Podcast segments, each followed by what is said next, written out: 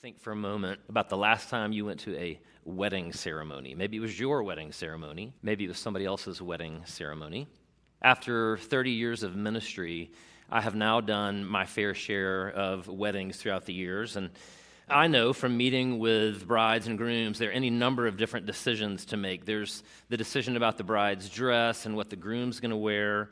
There's the wedding venue. There's the rehearsal dinner menu. There's bridegrooms and bridesmaids. There's the guest list. There's just all these decisions to be made. And occasionally I get drawn into those decisions, but mostly my job as a pastor is to oversee what we would call the covenant ceremony.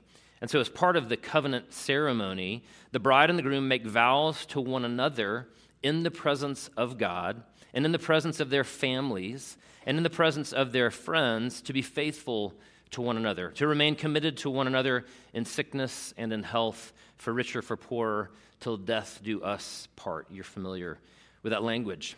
I also, as part of that covenant ceremony, get to give a little sermon, a mini sermon that we sometimes call a homily, or we call it the charge sometimes. And essentially the charge is a very short sermon where I address the bride and the groom and I remind them about the purpose of marriage, but then I also talk to them about how that purpose in their marriage is to be achieved. And I'll often begin that charge with a story about a couple who has done it well over the course of an entire lifetime, how they forgave one another for their inevitable shortcomings, how they practice loving one another well, and how they often sacrifice their individual preferences for the good of the family or for the good of one another. Very often after the covenant ceremony or the wedding ceremony, I'll have people come up to me, and they will genuinely thank me for reminding them of what marriage was intended to be and how a good marriage is intended to operate. Functionally, although we never say it this way because it's not very romantic, but a wedding ceremony serves to clarify the vision and the values of a godly marriage. In the same way, here at Seven Hills Fellowship, occasionally, usually in January at the very beginning of the year, we have a little mini-series where we talk about the vision and the values of the church in order to remind people of what the church is supposed to do and how we are to do it. So last week, we looked at the vision for Seven Hills Fellowship about how we are called to work and to pray towards the invisible kingdom of God becoming visible in Rome, Georgia, and how we, when we do that, that ultimately flourishing results not only in our own hearts, but in the lives of our families and the lives of those people we love. And ultimately, we want to see that flourishing work itself out here in our community of Rome, Georgia. Now, what we didn't talk about is how we're called to do that. And I would argue that every church is called to do 5 different things: worship, teaching, fellowship, mercy, and justice. We heard about that this morning. And evangelism. Every church is called to do those 5 things. And if you're not doing one of those 5 things, you're going to be out of balance. Today, we're going to be looking at one of those 5 subjects. I believe Joel already mentioned it. It's the concept of education. Before we jump into that, however, let me take a moment. Let's pray. Father, I thank you for each of the people that are in this room this morning, and as Joel has already prayed, I do ask that no one would be able to leave here this morning without having had an encounter with you, the living God, the God who is the author of all reality, the author and the engineer of creation. And Father, I pray that whatever that interaction is with you, that's between that person and with you, my prayer would be that as you knock upon the door of their heart, that you might call them into a relationship with yourself, and that they would respond, and that they would desire to walk with you and to know you all the days of their life. Father, we pray all these things in the name of your Son, Jesus Christ. Amen. In just a moment, I'm going to read a list of movies, and I want to ask you to think about what these movies have in common, starting with this one, Dead Poets Society. Not sure if you guys have ever seen that one, Dead Poets Society. Akeela and the Bee. School of Rock, one of my personal favorites, Dangerous Minds, Finding Forrester, Mr. Holland's Opus, and Precious. So that's a bunch of different movies. What do they have in common? School, or in particular, a teacher that had a huge impact on someone's life. They're about a teacher who makes a difference in the life of some young person and ultimately sets that young person on a new life trajectory. In other words, their teaching was transformational. Transformational education or teaching isn't just the stuff of movies, however. It happens in real life. Several years ago, I was leading a group of about 20 different people, and at the beginning of each of our meetings, we would have a little get-to-know-me question. You know, what's your favorite color? What's your favorite food? One of the questions we asked was, think back to your childhood about someone who had an impact on you. And what was interesting is this was a group of adults, people in their upper 30s, their 40s, even into their 50s. And I would say that probably about half of the people, when they talked about someone who had an impact on their life, it was a teacher. It was someone from middle school, it was someone from high school who had ultimately made a difference in the way that they experienced and saw the world. They had made that subject come alive for that student. Their education led to that student's transformation. Here at Seven Hills Fellowship, one of our values, one of the things that we believe we do in order to see flourishing happen in our community is this idea of education for transformation, education for transformation. In other words, the truth about who God is and the truth about what he's done and the truth about what he's doing ought to change us. It ought to transform us. Far from making us arrogant, biblical truth should make us humble, because we actually learn the depth of our brokenness, a brokenness that required a radical sacrifice. Far from making us self-loathing, the biblical truth should make us confident, because when we understand the gospel, we realize just how much we're loved, that we're created in God's image, that we're redeemed. Far from making us judgmental, true biblical teaching should make us the most gracious people. We're simply telling another beggar where we found bread. Instead of simply staying in the realm of the theoretical, however, biblical education should lead to real-world application, since we are followers of the Word who was made flesh. Let's take a few moments now, and let's see what the Bible has to offer around this idea of education for transformation. Before we begin, let me offer at least one qualification, because as I was writing this, I was very aware that it's one of the questions I would be asking. And in John chapter 3, Jesus tells us of we're told about a religious leader who comes to visit Jesus at night. His name is Nicodemus. And they're having this conversation about how it is that people enter into the kingdom of God, how it is that they're transformed. And one of the things that Jesus says very clearly there is the way that people are transformed or born again is by the work of the Holy Spirit. And so earlier I talked about how every healthy church does these 5 different things: worship, education, friendship, restoration, reconciliation, depending on what language you want to use. And what I would say is that the Holy Spirit works through each of those in order to transform the lives of God's people. So having made that qualification, let me go back to the sermon now, and we'll begin with the idea that biblical teaching should transform our minds, that education should transform our minds. Let me ask you a quick question. Have you actually ever had your mind changed by something that you learned? Sometimes we're faced with information and we want to keep it away. We don't want to be transformed by it. We want to stick to our guns, even if our guns happen to go against the facts of whatever that information is. But oftentimes, information does actually change our mind. If you're my age, which is roughly 50 or 52, then you probably grew up thinking that drinking fruit juice was healthy. Anybody in that category in this room? And of course, in the right amount, it's absolutely fine. Throughout high school, I religiously had the same breakfast. I had a glass of orange juice and a bagel. And so for any of those of you in the room who are nutrition people, you'll know that that's carb plus carb. That is not good. That is not what we recommend for breakfast here. And so throughout, my childhood, I had a glass of orange juice and a bagel. After my mom was diagnosed with diabetes, I learned an interesting fact. And the fact was that both soda and orange juice have the same amount of sugar per cup, about 25 grams. So think about that for a second. The American Heart Association recommends that the average adult male should only consume about 36 grams of sugar per day. So one glass or one cup of orange juice or one cup of Dr. Pepper will provide you with about 2/3 of your sugar for the day. After learning that fact, I stopped drinking juice every day. I could give you lots more of examples, but you get the point. Faced with the truth, I changed my mind. I let what was true impact and transform what I believed. Now, if you went around and went to colleges and went to universities and seminaries, and if you asked any number of theologians or pastors which book in the Bible focuses the most on teaching, then most of them would tell you that it is Paul's letter to the Romans, the book of Romans. And it's interesting that if you look at the book of Romans, if you've ever studied it, you'll know that it's got 16 chapters, and the first 11 chapters are all about what's true. It's really all about teaching, education about all sorts of different things. And what Paul teaches the Romans and teaches us is what's true about humans, that we exchange the truth of God for a lie, that we worship created things instead of worshiping the one who created them, that our moral performances, no matter how great, always fall short of the glory of God. Paul also teaches us what's true about God, that he loved us so much that while we were yet sinners, he sent his son to be an atoning sacrifice. He didn't wait for us to get cleaned up. He sent his son before we had turned to him. We also learn there that God offers us a righteousness that isn't even our righteousness. He offers us a righteousness that's not our own. It's a righteousness from Christ. We learn in the book of Romans that God is a merciful God.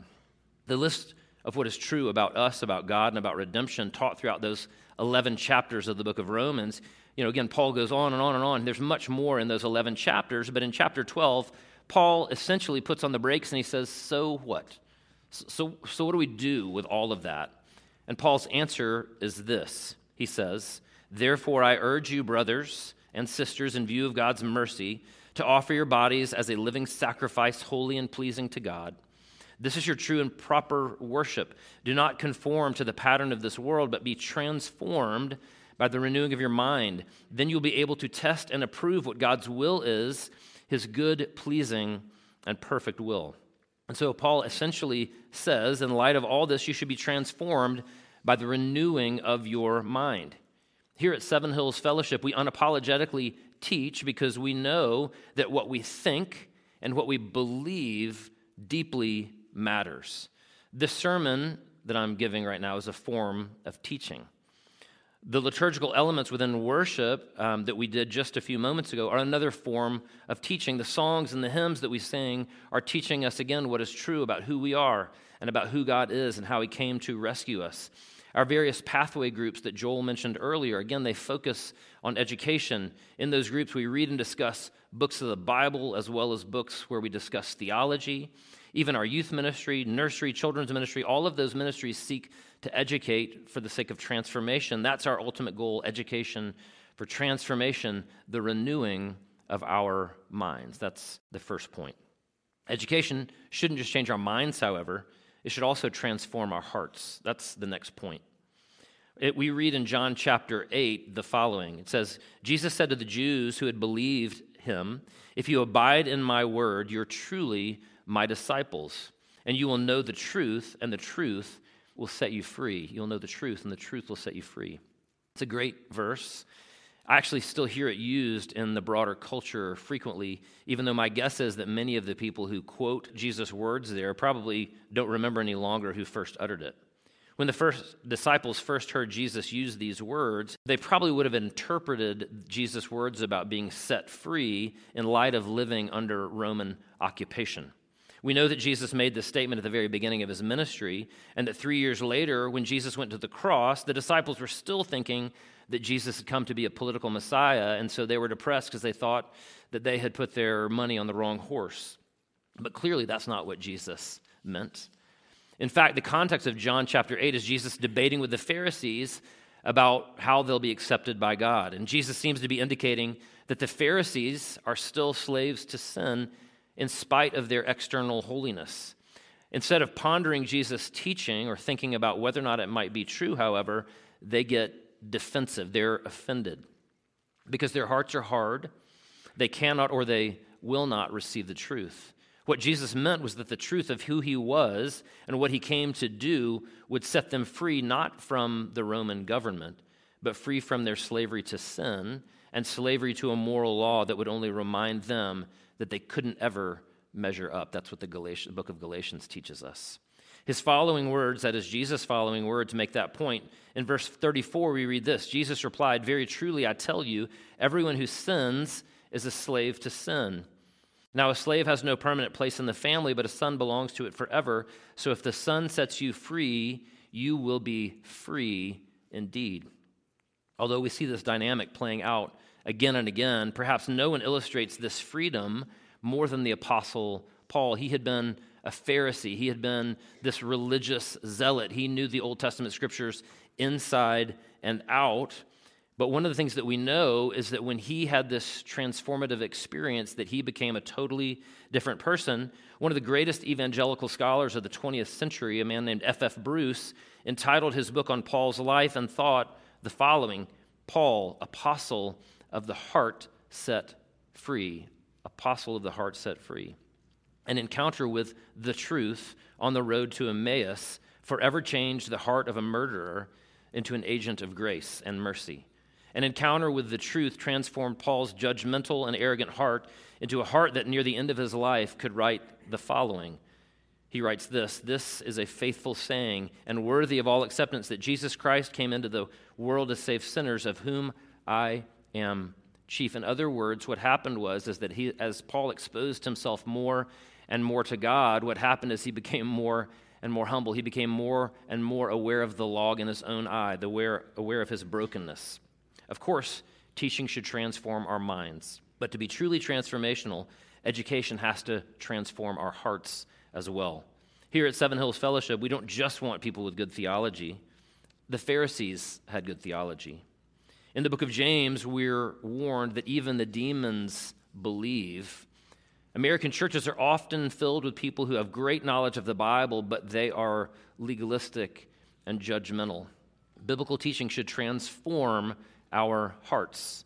Listen to the words of Tim Keller. He says this: "The gospel is that I am so sinful that Jesus had to die for me, yet so loved and valued that Jesus was glad to die for me. This leads to deep humility and deep confidence at the same time. I can't feel superior to anyone, and yet I have nothing to prove to anyone." In other words, true biblical teaching not only changes our minds, but changes our hearts as well. So, biblical teaching changes our hearts, check. It transforms our minds, check. But ultimately, biblical teaching should transform our very lives.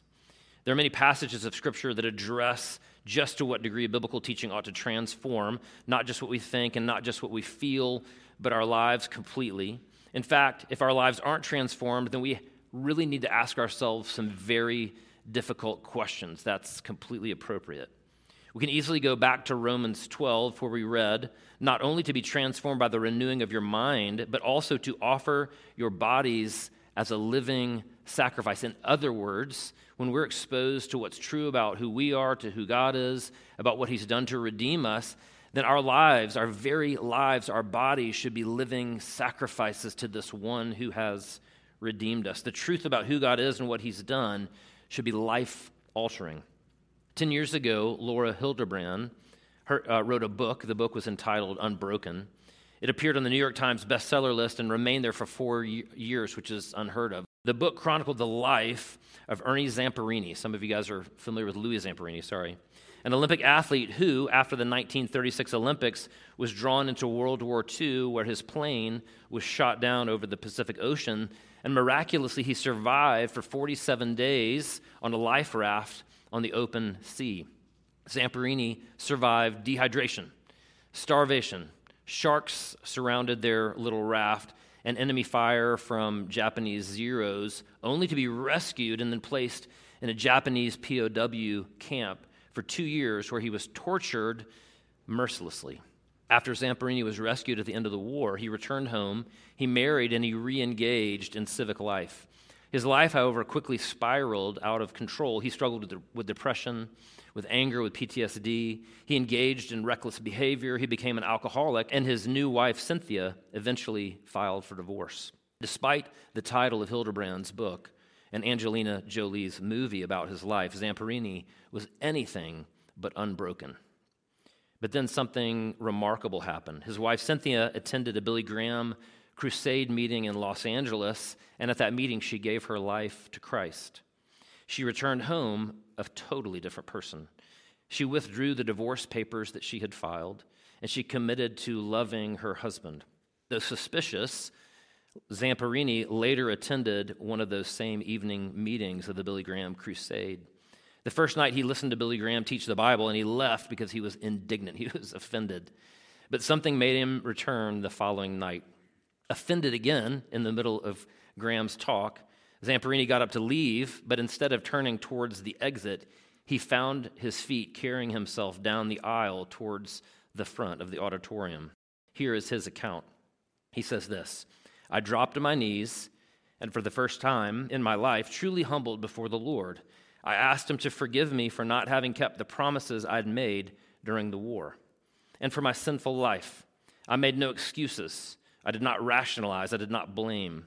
He, that is Graham, had said, 'Whosoever shall call upon the name of the Lord shall be saved.' So I took him at his word and begged for his pardon and asked Jesus to come into my life." Zamperini and Cynthia remained happily married for the next 56 years until her death in 2001. Zamperini passed away 13 years later in 2014 at the age of 97. When CBS interviewed him in order to make a documentary, Zamperini insisted that they include his conversion in their documentary. He said this, "My whole life is serving God. If you want this to be authentic, you have to have my conversion in there. I want you to show a picture of Billy Graham and to confirm it. When people hear the name Billy Graham, they think of one thing, and that's the gospel." Here at Seven Hills Fellowship, our goal is that education would lead to transformation. We believe, as the author of Hebrews tells us in chapter 4, that the Word of God is living and active, that it's sharper than any two-edged sword, piercing to the division of soul and spirit, of joints and marrow, and discerning the thoughts and intentions of the heart. When we expose ourselves to the Word of God in worship, in Bible study, in youth group, in children's ministry, then we begin to be transformed, not only our minds, not only our hearts, but our very lives. Let's take one moment. Let's pray. Father, we thank you that you do not leave us as we are, that you did not leave us in darkness, but that you sent your Son Jesus in order to be a light, to reveal to us, Father, who you truly are, a good Father who longs for his wayward sons and daughters to come home. Father, we thank you that your Son Jesus was a light, revealing to us that our sin runs far deeper than we've ever realized, Father, but at the same time, the love that you have for us runs deeper as well. Father, I pray here at Seven Hills Fellowship that we would be faithful in teaching what is true about you, what's true about your word, what's true about Jesus, what's true about how you desire for us to live, Father. Let us be faithful in that. And Father, as we are faithful in teaching what is true about you and about your word, I do ask, Father, that you would transform the hearts and the minds and the lives of the people of Seven Hills Fellowship, Father. I pray that we would be deeply humble people, Father. I pray that we would offer grace and mercy. And Father, I also pray that we would be confident knowing that the gospel is a proclamation that we are more loved than we could ever dare to imagine. Father, we pray all these things now in the name of your Son, Jesus Christ. Amen.